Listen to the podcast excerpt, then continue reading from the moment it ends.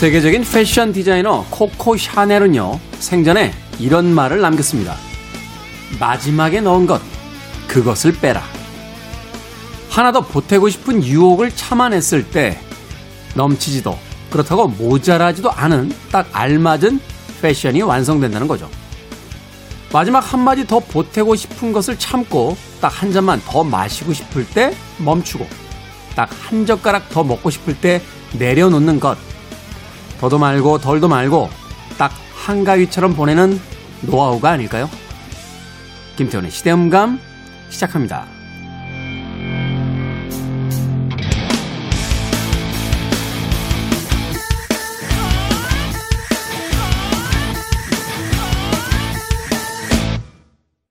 그래도 주말은 온다.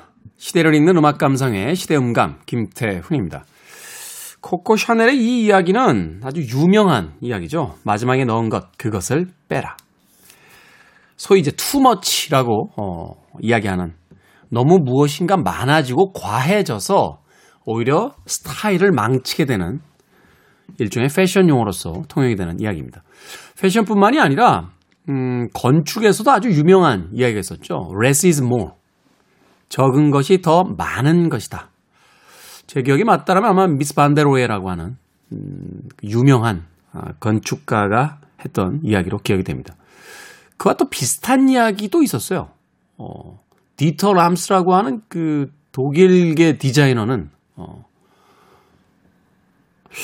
but more. 예, 적지만 오히려 더 많은 것을 어, 얻을 수 있다. 이야기해 놓고 나니까 제가 참 똑똑하네요. 네. 네 오프닝 한마디 하다가 비슷한 표현들을 몇 개 찾아봤습니다. 제가 똑똑한 것이 아니라 세상의 이치라는 것은 분야만 다를 뿐이지 그렇게 크게 다르지 않다 하는 것을 말하고 있는 것이 아닐까 하는 생각이 듭니다. 명절이 돼서 어, 가까운 친인척들 또 반가운 사람들을 만나게 되면 그 기쁜 마음에 과식도 하게 되고 또 과음도 하게 되고 심지어는 과언도 하게 됩니다. 말이 많아지는 거죠.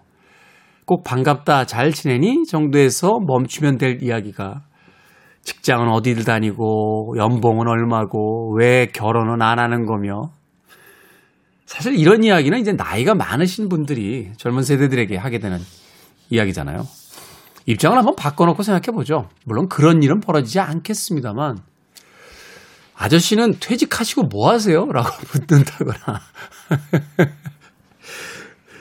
이모부와는 사이가 좋아지셨나요? 라고 묻는 것도 사실은 엄청난, 어, 민망한 이야기가 되지 않겠습니까? 우리가 남에게 듣고 싶지 않은 이야기는 남에게 해서도 안 된다는 것. 아주 단순한 진리를 이 명절 때 다시 한번 생각해 봐야 되지 않나 하는 생각도 하게 됩니다. 거기에 비하면 음식 조금 더 먹는 거예요. 어떻겠습니까? 명절 지나고 계단 한번 더 올라가고 어, 아파트 단지 한번 더 걸어주는 것으로서 충분히 뺄 수 있는 것이지만 누군가에게 상처를 남기는 것은 어, 모두가 행복해야 되는 한가위에 어울리지 않는다 하는 생각도 듭니다. 김태원의 시대 음감, 시대 이슈들 새로운 시선과 음악으로 풀어봅니다. 토요일과 일요일 오후 2시 5분, 밤 10시 5분 하루 두 번 방송되고요. 팟캐스트로는 언제 어디서든 함께 하실 수 있습니다. 오늘의 시대음감 특집으로 가볍게 준비했습니다. 어떤 특집일지 기대해 주십시오. 추석 특집. 그래도 추석은 온다. 바로 시작합니다.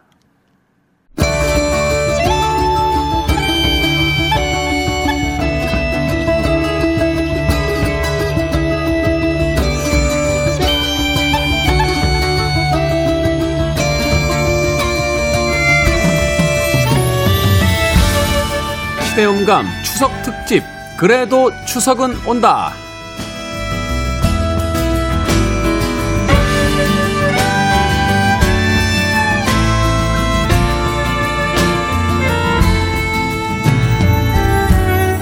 명절 연휴 친척 친구들이 오랜만에 모여 앉은 자리마다 이야기가 무르익습니다. 사는 건 좀 어때? 별일 없냐? 자랑거리도 한두 시간이면 바닥이 나고요. 자리가 깊어질수록 각자 짊어지고 있는 생각과 고민들을 꺼내놓기 시작합니다. 그렇게 이야기를 나누다 보면 사람 사는 거 다 거기서 거기구나. 이렇게 가끔 만나서 쌓아둔 속 이야기를 풀 수 있다는 게 좋다. 라는 생각이 들면서 마음이 따뜻해지죠. 그래서 준비한 시대음감 추석 특집. 그래도 추석은 온다. 시대음감의 고정 게스트들이요. 평소 마음속에 어떤 생각과 고민들을 갖고 있는지 들어보는 시간을 준비했습니다. 변호사, 경제 전문가, 평론가, 기자. 각자의 모습은 다르지만 이분들의 이야기가 곧 우리들의 이야기가 아닐까 싶습니다. 자, 그럼 이제부터 한 분 한분 마음속에 담긴 고민과 생각을 들어보겠습니다.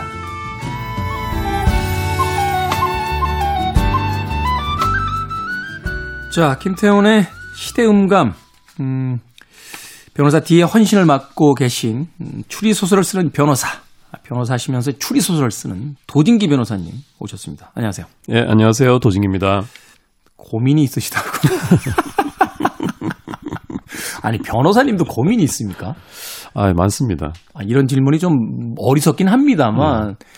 왠지 변호사님이라든지 의사 분들 같은 경우는 남의 고민을 들어주실 것 같지 고민을 누구에게 이렇게 털어놓을 것 같은 이미지는 아닌데.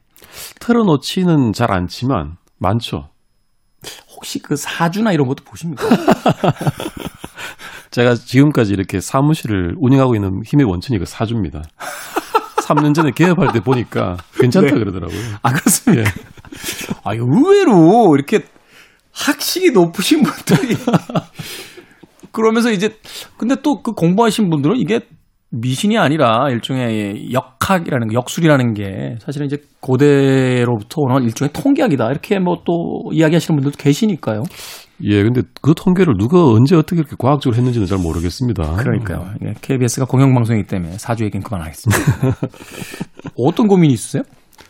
아, 전 요즘에 제가 어떤 사람인지 그 동일성에 대한 인식이 좀 혼란이 오고 있는 것 같아요. 동일성이라고 하면 어떤 겁니까? 그러니까 쉽게 그냥 예를 들어서 제가 요즘 트롯이 좋아집니다. 아니, 아니 뭐 그게 큰 문제는 아닌 것 같은데요. 트로트가 좋아진다. 네. 제가 근데 젊었던 시절에는 제가 트롯을 들을 거라고는 한 번도 생각해 본 적이 없었거든요. 네. 그 80년대는 헤비메탈의 시대 아니었습니까? 그렇죠. 뭐 British 헤비메탈의 시대였죠. 80년대. 예. 특히 Metallica, Guns N' Roses, 또그 이전엔 뭐 Rainbow, Deep Purple 이런 hard한 밴드들 되게 좋아했었는데 트롯을 제가 들을 거라는 생각 자체를 해본 적이 없었어요. 불과 2년 전까지만 해도. 그 당시엔요. 그 트롯을 듣는다는 건 또래 집단에서 매장당한다는 뜻이었어요. 그렇지 않나요? 제가 그 About a Boy인가요? 그 휴그랜트 나왔던 영화를 보는데 그 남자 마커스라는 꼬마가 학교 이제 중학교 무슨 락 밴드 잔치에 가요. 이렇게 컨테스트에 가는데 휴그랜트는 이제 남자니까 동네 아저씨인데 왔다가 아니 마커스 어디 갔냐고 그러니까 그 엄마가 어 그 중학교 락 페스티벌에 가서 오늘 Killing Me Softly with His Song을 부른대라고 하니까 엄마는 이해를 못 해요. 예. 근데 그 남자 어른이 뭐라 그러냐면 이놈은 지금 학교에서 말하자면 스스로 왕따가 되려고 간 거다. 왜요? 그랬더니 호르몬이 폭주하는 중학생들 사이에서 남자가 그런 노래를 부른다는 건 영원히 친구들과 이제 멀어지겠다는 뜻이다. 그래서 막 학교를 부랴부랴 쫓아가는 경우가 있는데 저희 어린 시절이 그렇지 않습니까? 그랬었죠. 예. 네. 그런데 근데 지금 제가 이렇게 자꾸 이걸 듣게 되고 그 저희 아내 또 화를 냅니다. 안 듣던 걸 듣느냐고. 안 하던 짓을 해? 예, 이렇게. 그렇죠. 어. 그 다음에 제가 젊었던 시절에는 공포 영화를 굉장히 좋아했었어요. 공포 영화. 네. 요즘에는 TV에 피 나오는 장면을 못 보겠습니다. 이거는 고민 상담보단요. 그 변호사님과 저는 이 코로나 시기가 좀 잠잠해지면 어, 둘이서 소주를 한 잔 마셔야 될 것 같아요. 왜냐하면 증상이 비슷하네요. 저, 저 증상이 비슷한데 제가 사실은 이런 좀 여러 가지 어떤 신체적 변화야 뭐 노화라 해서 그럴 수 있다고 치는데 어떤 취향이라든지 이런 변화가 저도 좀 찾아와서 그 친한 의사분한테 좀 여쭤봤어요. 이게 왜 이래? 라고 했더니 그거는 이제 변호사님 표현에 따르면 자기 동일성을 뭘로 보는지에 따라서 달라. 그래서 그게 뭔데? 라고 여쭤봤더니 내가 옛날에 이랬기 때문에 이게 나야. 라고 생각하는 건 말하자면 이제 인문학적인 난데. 예. 인간의 몸은 그 이공학적으로 되어 있다는 거죠. 말하자면 나라고 하는 것은 그냥 내 정신만 있는 게 아니라 15살 때의 나는 15살의 신체, 15살의 근육량, 15살의 호르몬의 어떤 분비에 의해서 나의 생각도 나의 사회적 관계도 만들어지는데 나이가 점점 들면서 호르몬의 변화가 생기고 근육량도 감소하고 사회적인 경험이 늘어나면 그것에 의해서 나가 비로소 이제 규정된다. 그러니까 과거에 안 음. 듣던 음악을 듣는다는 건 말하자면 이해의 폭이 넓어졌다라고 볼 수 있는 거고 안 울던 장면에서 우운다는 건 남성 호르몬이 줄었다는 이야기고 근육량의 감소 효과가 있다는 거다. 그러니까 뭐 예전 같지 않다라고 할 때 그 예전의 기준이 뭐냐면 자기 인생의 최고 전성기를 딱 기준으로 해서 세워놓고요. 네.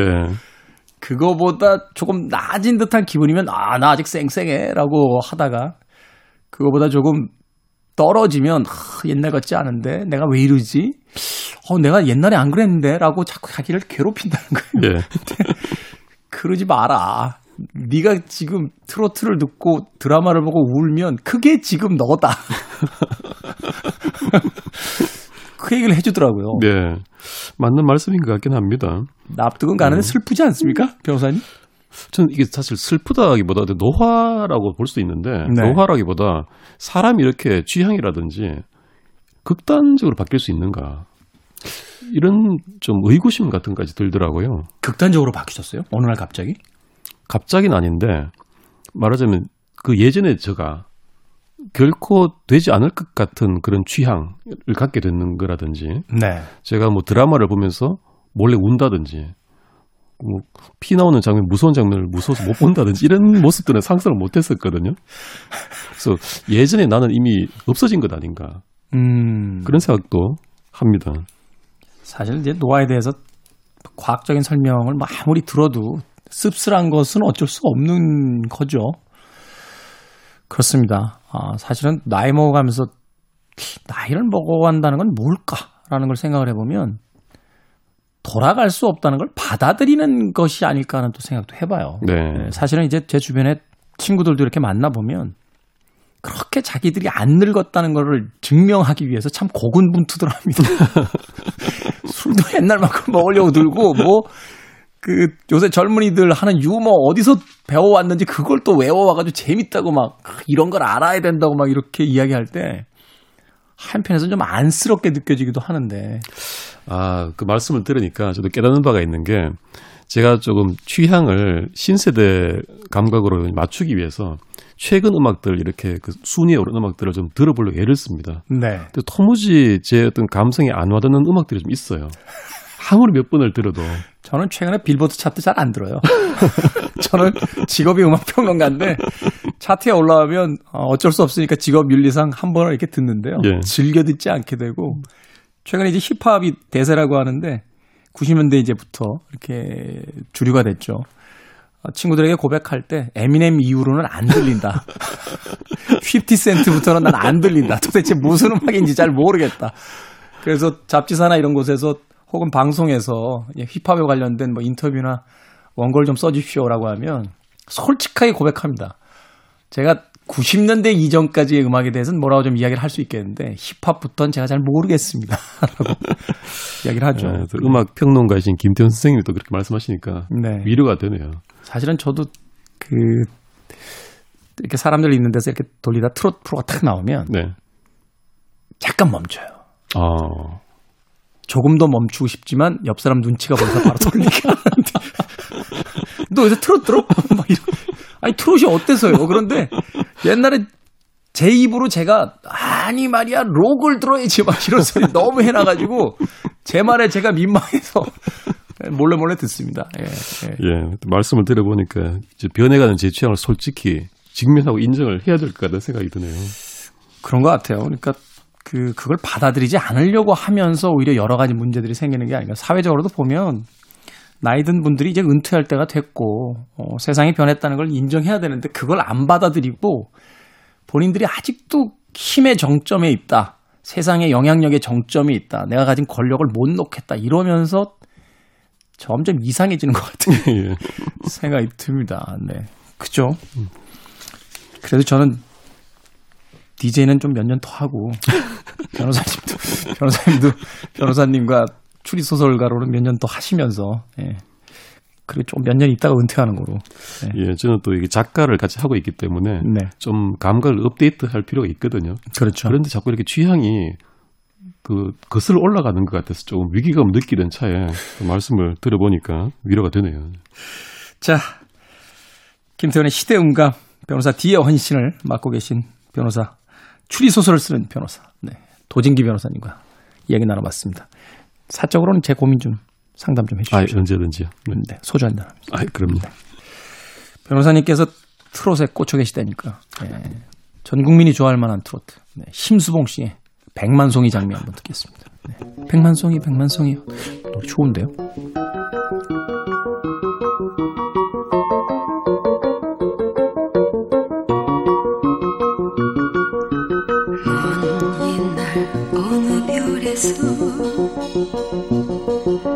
내가 세상에 나올 때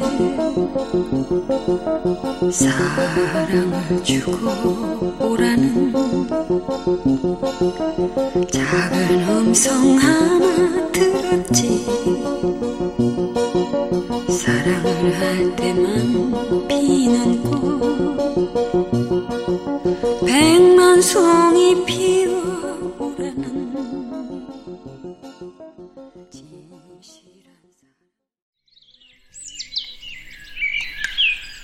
걱정을 해서 걱정이 없어지면 걱정이 없겠네. 자, 시대음감의 Most and Must 뉴스를 담당하고 있는 KBS 산업과학부 오규정 기자 옆에 나와 계십니다. 고민이 있으시다고요? 네, 여기가 그 무릎이 닦기도, 아, 무릎이 땅에 닿기도 전에 알려주신다는 그 무릎팍 도사 테디 선생님 맞나요? 사람들이요. 사람들이 난 왜, 나는 왜 맨날 옆 직업으로 퍼지는지 모르겠어요. 난 뭔가 열심히 하고 있으면 그게 안 되고 자꾸 옆에 있는 뭐 다른 게 터져. 직업만 100개시라고. 네. 그러니까요. 그러니까 말하자면 동네에서 이렇게 치킨집을 하는데 그냥 치킨만 팔긴 뭐해서 옆에다 이렇게 육포 놓고 팔았더니 치킨은 안 팔리고 육포만 팔리는. 무슨 고민입니까? 아, 저 요새 진짜 찐 고민이 있어요. 제가 지금 이제 직장에 입사를 한 지 2012년에 입사를 했으니까 얼마나 2012년. 됐지? 지금 한 9년? 네. 8년, 9년 됐네요. 8, 9년이 네. 됐는데 아, 그동안은 선배들이 되게 무서웠거든요. 근데 음. 지금은 후배들이 너무 무서워요. 아. 후배를 어떻게 대해야 될지 모르겠어요. 어떻게 대해야 된다? 네, 후배를 어떻게 대해야 될지도 모르겠고, 이, 정말 그 후배들이 너무 잘하고, 막 치고 올라오니까, 아, 이거 제가 후배들한테 밀리는 거 아닌가 하는 그런 두려움도 있고. 밀려요. 아니 원래 선배는 네. 밀리라고 있는 거예요. 아, 네. 오기정 기자도 선배들 많이 밀어냈잖아요.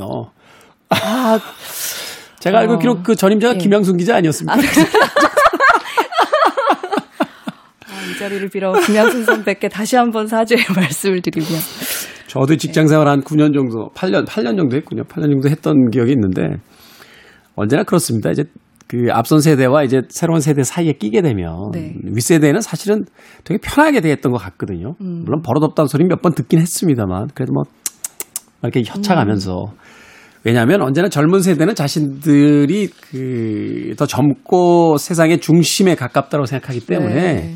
나이든 세대는 별로 그렇게 크게 신경을 쓰질 않아요. 음. 근데 젊은 세대들이 이제 밑에서 점점 올라오기 시작하면 네. 라이벌 의식도 생기고 음. 밀리는 거 아니야? 이런 생각도 하게 됩니다. 근데 제 경험으로 이야기 드린다면 어떻게 돼야 하지라는 건 후배들을 어떻게 쓸까라는 목적을 생각했을 때 떠오르는 아, 고민이에요. 네. 그냥 거기 있는 분들인데 뭘 어떻게 대해요? 나는 아. 나 살던 대로 살고 내가 하던 대로 하면 되는데 네. 저 친구들에게 어떻게 해서 좀 더 평판이 좋은 선배가 되고 아. 저 친구들을 어떻게 대해서 저 친구들을 좀 좋은 표현은 아닙니다만 뭐 사용하고 이용하고 뭐 해서 뭔가를 또 만들어 보려고 하고 음. 하다 보면 이제 그 사람들의 눈치를 보게 되는 거죠. 아. 그러니까 어떻게 돼야 될까라는 건 사실 그 사람들 눈치를 보는 거거든요. 네.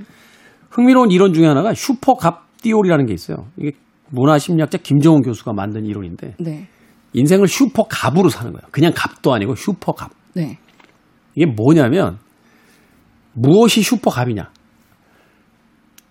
저 사람은 나한테 원하는 게 뭐가 있는데 나는 저 사람한테 원하는 게 없으면 내가 갑이에요. 아. 아, 너무 명쾌한 논리인데. 명쾌하잖아요. 네. 그러니까 우리가 누구를 어떻게 대해야 될지 고민이 된다는 건 우리가 아. 그 사람한테 뭔가 원하는 게 있는 거예요. 제가 이 프로그램 그 담당하고 있는 오기나 PD를 처음 만났을 때 90도로 인사를 했거든요.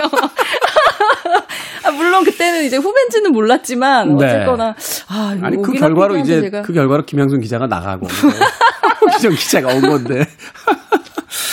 그러니까 결국은 그 그런 생각이 들더라고요. 우리가 후배 선배를 어떻게 대할까라고 생각하는 것도 후배와 선배라는 그 위치에 있는 사람들의 역할이 정해져 있다라고 생각하는 전 근대적인 사고 방식이 아닐까. 결국은 수평의 관계라고 생각하면 어떻게 대해야 될까에 대한 고민이 그렇게 클 필요가 없잖아요. 그냥 난 내 일을 하면 네. 되는 거고. 그리고 이제 늘 불안해하는 게 선배를 추월해 갈 때는 아주 쾌감이 있지만 후배가 추월해 들어올 때는 굉장히 불안해하고 어, 예. 이제 심란한 마음이 들 때가 있죠. 그런데 어, 이런 생각을 합니다. 언제까지 내가 이 자리에 머물러 있을 수 없듯이 음. 후배들이 내 자리로 오면 나는 그 다음 자리에 대한 고민을 해야지. 음. 왜 계속 이 자리에 앉아서 이 자리만 안 뺏기려고 할까? 음. 후배들이 할 수 없는 다른 일을 해야겠다라는 고민을 해야 되는데 많은 사람들이 그냥 이 자리에서 이거 안 뺏길래 음. 라고 이야기를 하는 것 같아요. 저도 사실은 옛날에 라디오 방송 되게 많이 했거든요, 게스트. 네. 제가 라디오계 김재동 씨였어요. 그때 한 12개 했어요, 12개 게스트. 근데 그런 음, 경험들이, 기- 시간들이 지나가고 나서 젊은 다른 이제 음악 평론가들이 막 그, 그 일들을 하게 되자 저 속이 많이 상했었는데 어, 한편으로 생각하면 그런 생각이 들더라고요. 저 친구들이 저 일을 하게 됐다라는 건 나는 다른 일을 해야 된다는 건데 나는 왜 내가 해야 될 다른 일에 대한 고민은 하지 않고 계속 하고 있는 일만 민기적거리며 지키려고 하는가. 뭐 그런 부처님 가운데 토막 같은 생각을 한 적이 있습니다. 정말 큰 깨달음을 얻었습니다. 후배와 선배는 없다. 수평적인 존재다. 그렇죠. 원하는 게 있을 때 어떻게 대할까에 대한 고민이 시작되는 음, 것 같아요. 네. 그러니까 그냥 내가 내 일을 해나가고 남들에게 그다지 크게 원하는 게 없다라면 저 자리를 뺏어야지, 저 사람으로부터 내 자리를 지켜야지. 음, 라고 하는 고민이 아니라 그냥 내 인생에 대한 고민만 있으면 음. 후배나 선배를 대할 때 오히려 더 자연스럽고 편하게 대할 수 있지 않을까 하는 생각이 듭니다. 네. 네. 제가 감사합니다. 그 같은 방송을 하는 시간대에 다른 방송사의 DJ들은 네. 굉장히 면밀히 보지만 시간대가 다르면 신경 안 쓰거든요. 나, 나하고 상관이 없어요. 그런 게 아닐까 아, 싶어요. 정말 무릎을 탁 치게 만드시는군요. 네. 자, KBS 산업과학부 오규정 기자였습니다. 고맙습니다. 감사합니다. 자, 오기정 기자의 고민에 에, 답가로서 음악 하나 골랐습니다. 본조비입니다. It's My Life.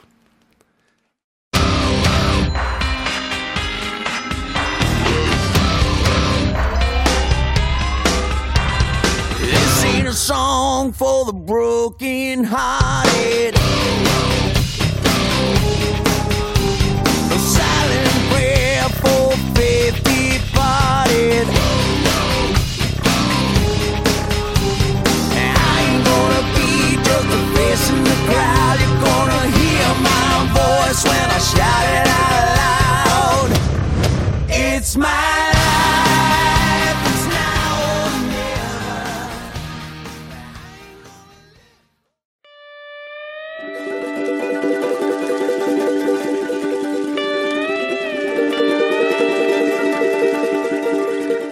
고민을 해서 고민이 없어지면 고민이 없겠다.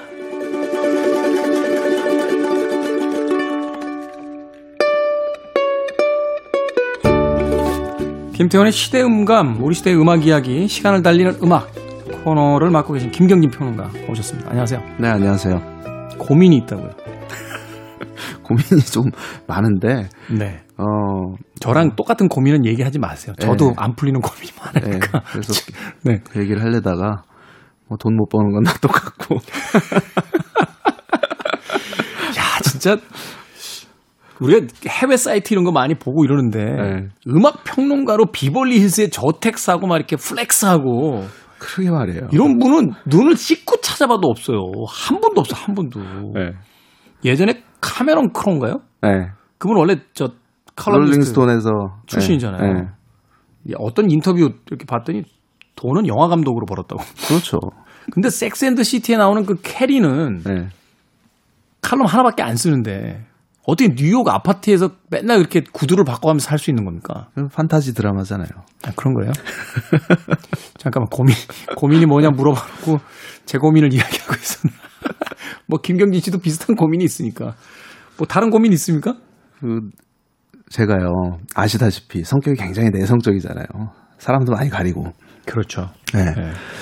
그 그게 고민입니다. 성격 그러니까 낯선 사람, 그러니까 특히 이제 처음 만나는 사람하고 같이 있는 자리에서 어, 어떻게 어떤 얘기를 꺼내야 좀 어색하지 않고 이렇게 자연스럽게 좀 대화가 이어질 수 있을까? 음. 네.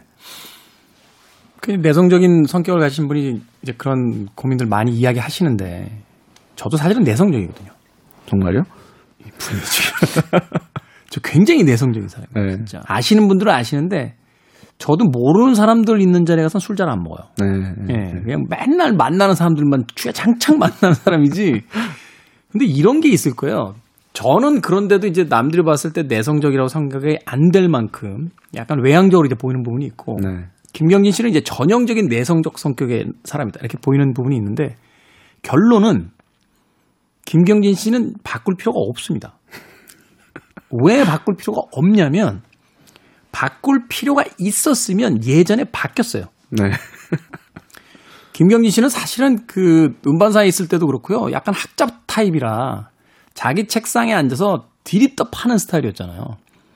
그리고 이제 그걸 통해서 그 칼럼니스트가 됐고 음반 해설지부터 비롯한 여러 가지 어떤 기획도 나왔고 그걸 가지고 이제 음반사 생활도 했고 심지어는 지금 이제 홍대에서 자기 샵도 하시고 이제 책 번역도 하고 하는데 책 번역이 어차피 혼자 하는 거니까. 네. 그럼 샵은 어떻게 내성적인 성격으로 하냐? 제가 몇 번 가봤는데요. 손님이 들어왔는데 인사도 안 해요. 인사는 합니다. 인- 인사는 자기 혼자 알아듣게요. 어서 오세요. 이렇게, 이렇게 인사를 합니다. 그러면 손님들 입장에서는 되게 좋아요. 왜 좋냐면 이게 어떤 옷을 입어보고 이런 음, 뭐 음식을 주문하고 이런 업장이 아니라 음반하고 책이 있는 업장이다 보니까 좀 조용히 자기가 찾고 싶은 것들 그리고 구경하고 싶은 분들이 많거든요. 그렇죠. 네. 그러니까 주인이 말을 안 시키니까 손님이 들어가서 주인이 있는지 없는지도 잘 모르겠고 그냥 혼자서 30분, 1시간 동안 계속 판 구경을 해도 마음이 편해요. 네. 그러니까 김경진 씨는 자신의 일에 특화된 성격인 거예요. 저는 내성적인데 왜 외성적으로 바뀌었냐? 나는 내가 말을 안 하면 일이 안 돼요. 아시다시피 제가 음반사 때 그 마케팅 팀에 있을 때 주로 했던 일이 외부 업체하고 협력하는 거예요. 그렇죠. 네. co, cooperation 네. 아니면 이제 tie-up promotion 이렇게 불렀는데 그 다음에 직책이 홍보 팀장이었어요. 네. 그잖아요. 그 다음 제가 이제 공연 기획사 했고 그렇죠. 그리고 이제 방송국에서 이제 음악 선곡할 때도 PD 뭐 DJ하고 또 이렇게 얘기도 해야 되고 심지어는 지금 하- 주로 하고 있는 일 방송 DJ인데 이거는 바- 말을 안 하면 심지어 누군지도 몰라 누군지도 모르는 사람들한테 이야기를 해야 되고 그러니까 저는 제 필요에 의해서 이렇게 그 좀 이런 것들이 이제 바뀌었던 건데 네. 아니 무슨 그 나이에 뭘 성격을 바꿔요 그리고 술자리에서는 아쉬운 사람이 말하는 거예요. 내가 아쉬울 게 없으면 먼저 얘기를 할 필요가 없어요. 그러니까 우리나라 사회가 좀 이상한 게 사람의 성격을 외향적, 내향적이라고 나누는 것도 이상하지만 나눠 놓고 나서 은연중에 외향적이 더 나은 거고 내향적인 거는 좀 별로야. 이런 식의 어떤 선입견이나 편견이 있는데 음. 이거부터 좀 없앨 필요가 좀 있다고 봐요. 네. 저도 사실은 최근에는 술자리 데 가면 옛날만큼 말을 많이 안 해요. 그냥 저도 이제 나이가 있으니까 어 형님 오셨어요? 어 그래 그래 그래 앉아. 그 끝이야. 그리고 그냥 아, 먹고 싶은 거 먹고 제가 일어나고 싶을 때 일어나서 와요. 요새는 또 코로나 2.5라 제가 가지도 않습니다만 이거 봐 벌써 그 김경진 씨는 이 프로가 별로 필요 없어. 그냥 듣고만 있잖아. 자기 고민 한 마디 던지고. 나, 나는 김경진 씨가 나와서 방송을 해줘야 되니까 나 혼자 또 떠들고 있는 거예요. 예. 이게 답을 내줘 주셨으니까. 이게 무슨 고민 상담이야. 어? 이게 무슨, 이게 무슨 고민 상담이야. 아무튼 김태훈의 시대 음감, 네, 우리 시대의 음악 이야기, 시간을 달리는 음악 코너의 김경진 평론가와 저 혼자 얘기했습니다. 고맙습니다. 고맙습니다. 음악 한 곡 듣죠. 네, 고민이 있으셨다고 찾아오셔서 고민 얘기는 안 하고 가신 김경진 씨에게 바칩니다. 슈퍼트램프의 굿바이 스트레인저.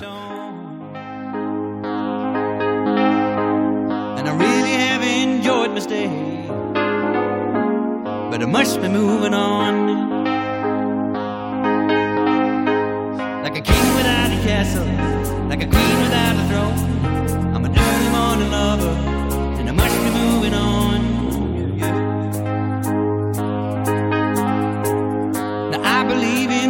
Say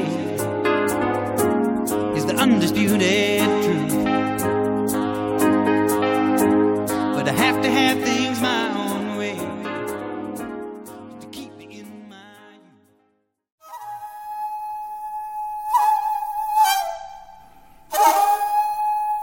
걱정을 해서 걱정이 사라지면 걱정이 없겠네. 네. 김태훈의 시대 음감, 경제 감각을 일궈주는 돈의 감각의 경제 유튜버 아, 슈카월대 전석재 씨 나오셨습니다. 안녕하세요. 안녕하세요. 고민이 있으시다고요? 아, 고민까지는 아니고요. 네. 이, 제가 이제 회사를 나와서 그 개인으로 있다 보니까 운동이 너무 부족해지더라고요. 운동이 부족해진다. 왜, 왜 그렇죠? 과거 회사 다닐 때는 이 지하철을 타고 다니고 또 회사 안에서 일을 하다 보니까 은근히 여기저기 불려다닐 때가 많았습니다. 또 뭐 거래처도 가야 되고. 그렇죠. 뭐 직장 상사 불러도 몇 층으로 또 가야 되고 뭐몇 네. 층으로 와- 오고 막 생각해보니까 점심역도 멀리 있으면 또 멀리 걸어가야 나가야 되고. 그때는 몰랐는데 그런 하나하나가 모두 운동이었던 거죠. 그러네요. 걸어 다니게 되고. 어. 저절로 하루에 걸어 다니는 뭐 만보 뭐 이런 운동도 많이 하지 않습니까? 그럼 일부러 안 해도 회사 다닐 때는 운, 이렇게 운동이 많이 됐는데 그 딱 나와서 그냥 사무실에 이렇게 앉아만 있다 보니까 운동이 확 줄어들어서 뭐 배만 나와요. 점점 빵빵해지는 그 효과가 좀 없지 않아 있는 게 이게 사실 과거보다 먹는 것도 훨씬 덜 먹거든요. 그래도 아무 소용이 없더라고요. 운동이 못하니까. 쓰는 칼로리가 없으니까. 칼로리가 없어요. 운동이 쉽지 않습니다. 사실은 그 여성들 다이어트, 남자들 금연, 또 운동 결심, 영어 배우자 이거 연초에 하는 건데 제대로 하는 사람이 거의 없어요. 근데 제가 이게 왜 잘 안 되나라고 여러 사람들에게 물어봤더니 전문가들이 그런 이야기 하시더라고요. 그 동기부여가 되지 않으면 습관은 제2의 천성 같아서 그렇게 쉽게 변하지 않는다. 그럼 동기부여가 뭐냐? 이 다이어트 하는 분들이 가장 그 강력한 동기부여가 결혼식이래요. 이때는 수단과 방법을 가리지 않고 뺀다는 거예요. 그렇게 평생 동안 안 빠지던 살이 그때는 빠진답니다. 또 하나가 지금 이제 코로나 때문에 여행 많이 못 가는데 여름에 이제 바닷가 놀러 갈 계획 잡으시면 무슨 수를 써서라도 뺀대요. 사진 찍어야 되니까. 그 사실 이제 전석재 씨 같은 경우는 결혼하셨죠. 네, 예. 그러면 좀 강한 작업이 필요한데 제가 그 예전에 흥미로운 이야기를 들었던 게 그 스티븐 스필버그 감독 영화 중에서 E.T.라는 영화 있습니다. E.T. 아, 예. 외계인 나오는데 혹시 기억하세요? 네, 네, 네. 외계인을 본 사람이 없으니까 그 스필버가 이제 고민에 빠진 거예요. 외계인을 어떻게 디자인을 하지? 근데 우주선을 타고 지구를 왔을 정도면 문명적으로 굉장히 발전을 한 그런 세계에 살고 있는 생물체일 텐데. 네.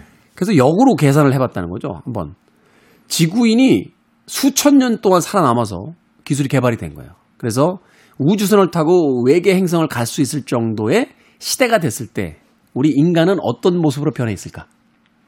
그랬더니 운동은 안 하고 앉아서 컴퓨터만 계속 쳐다보고 그리고 손가락으로 모든 걸 다 해결하고 모니터만 쳐다보고 라고 해서 돌아다닐 일이 없으니 다리는 짧아지고 의자에 오래 앉아 있어서 배는 나오고 운동을 안 해서 팔은 가늘어지고 자판은 자꾸 눌러야 되니까 손가락은 길어지고 그리고 모니터를 보느라고 눈은 커졌다는 거예요.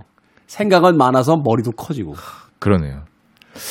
그러니까 사실 뭐 극단적인 얘기는 합니다만 어쩌면 전화 전석재치 같은 경우 책상에서만 일을 하다 보면 10년 후에 물론 ET까지는 아니겠습니다만 인간과 ET 그 사이쯤 어디쯤으로 진화해 가지 않을까.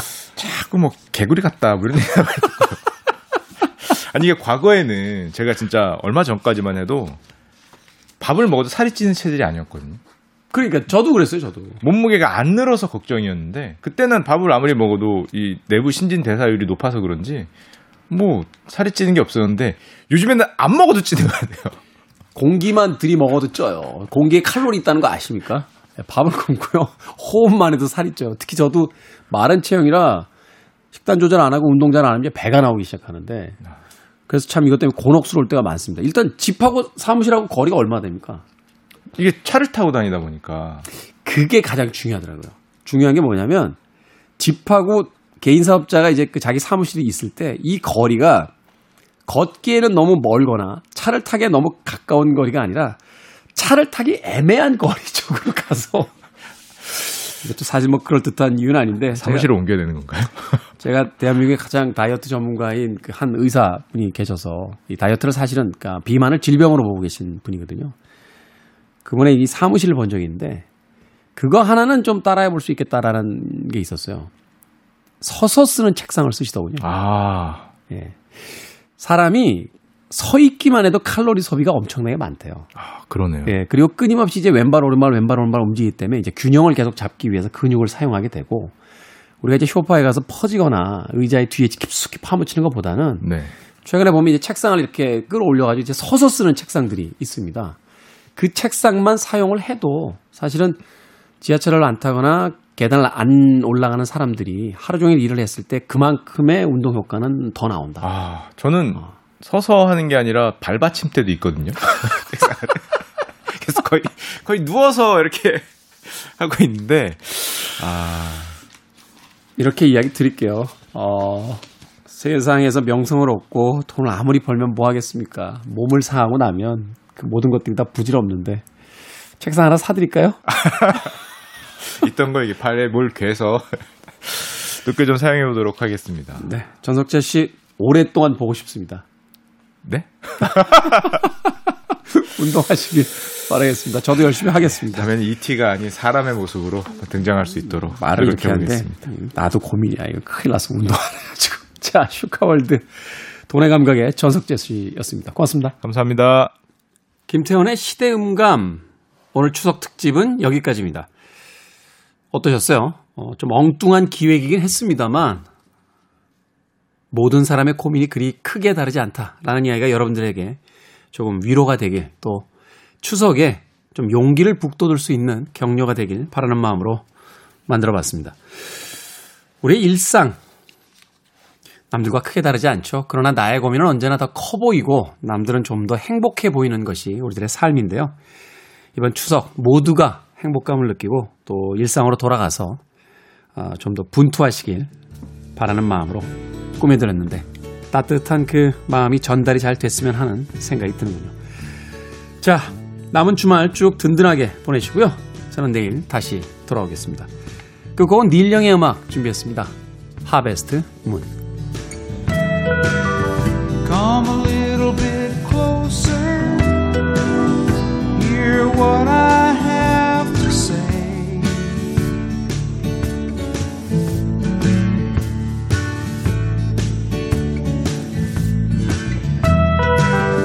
Just like children sleep